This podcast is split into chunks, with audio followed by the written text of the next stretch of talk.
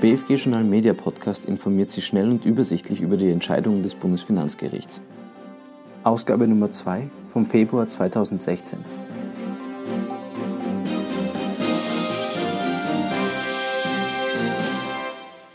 Mutter-Tochter-Richtlinie Professor Georg Kofler und Bernhard Renner vom BFG beschäftigen sich in der Februarausgabe des BFG-Journals mit den Voraussetzungen einer offenkundigen verdeckten Ausschüttung.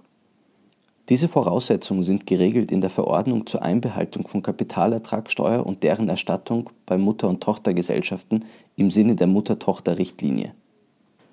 Die Mutter-Tochter-Richtlinie lässt unter bestimmten Voraussetzungen die Unterlassung des Kapitalertragssteuerabzugs von Ausschüttungen an im EU-Raum angesiedelte Muttergesellschaften zu Streitpunkte zwischen Finanzverwaltung und ausschüttender Körperschaft können sich insbesondere dann ergeben, wenn die inländische Tochtergesellschaft eine verdeckte Ausschüttung vorgenommen hat. Hierbei ist primär nicht zu prüfen, ob eine verdeckte Ausschüttung an sich besteht, sondern ob die Körperschaft deren Verwirklichung bei Beachtung der Sorgfalt eines ordentlichen Kaufmanns erkannte oder erkennen musste. Also ob diese offenkundig war. In diesem Fall ist das Unterlassen des Kästabzugs nicht zulässig Somit ist, wie das BfG feststellte, nicht jede Verwirklichung einer verdeckten Ausschüttung zwangsläufig offenkundig. Diese in der Judikatur bislang nur wenig behandelte Problematik wird, ausgehend von einer konkreten Konstellation, im Schwerpunkt der Februarausgabe eingehend erörtert.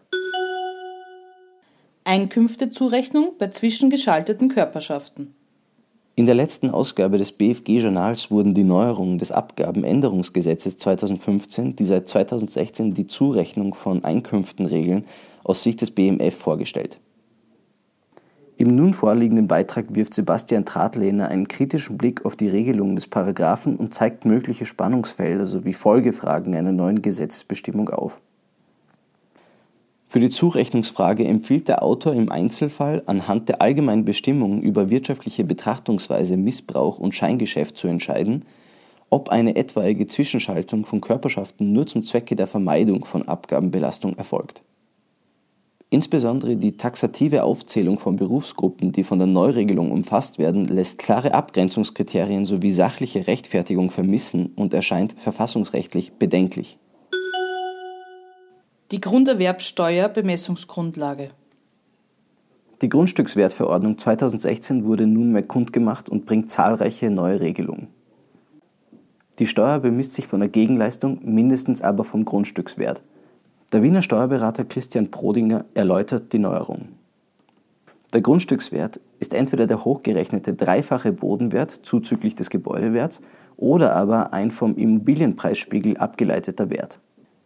Bei der Immobilienpreisspiegelmethode wird abzuwarten sein, ob hier tatsächlich entsprechende Preisspiegel zur Verfügung gestellt werden. Schwierig wird insbesondere die korrekte Einstufung des Objekts sein. Betriebsabspaltung Hans Blasener vom BFG erklärt anhand eines Falles die Betriebsabspaltung mit Beteiligung und Fremdfinanzierung. Ist eine fremdfinanziert erworbene Beteiligung Teil des abgespaltenen Betriebs, dann ist die dazugehörige Fremdfinanzierungsverbindlichkeit ebenso Teil des abgespaltenen Betriebs.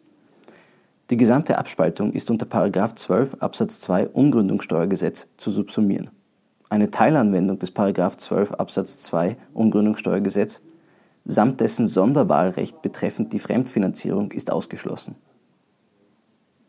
Der zulässige Zinsabzug im Zusammenhang mit fremdfinanzierten Beteiligungserwerb wird versagt, wenn die Beteiligung im Konzern erworben wird dass dieses Abzugsverbot auch für bereits bestehende Finanzierungen gilt, wurde als verfassungsrechtlich unbedenklich eingestuft. Gesellschaftssteuerfreiheit für Großmutterzuschuss.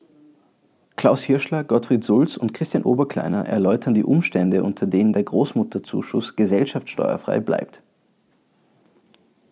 Folgendes Szenario. Ein Sanierungszuschuss wird von der Großmuttergesellschaft an die Enkelgesellschaft geleistet und die Tochtergesellschaft neun Tage später als übertragene Gesellschaft auf die Enkelgesellschaft verschmolzen. Die Enkelgesellschaft wird daraufhin in zeitlichen Zusammenhang als übertragene Gesellschaft auf die zuschussgewährende Großmuttergesellschaft verschmolzen, womit sich das gesamte Vermögen sowohl der Tochter als auch der Enkelgesellschaft bei der Großmuttergesellschaft vereinigt so ist die Großmuttergesellschaft nach Durchführung der Verschmelzung letztlich sowohl Geberin als auch Empfängerin des Zuschusses. Es ist keine Leistung eines unmittelbar an eine Kapitalgesellschaft Beteiligten an seine Kapitalgesellschaft gegeben, der Großmutterzuschuss unterliegt daher nicht der Gesellschaftssteuer.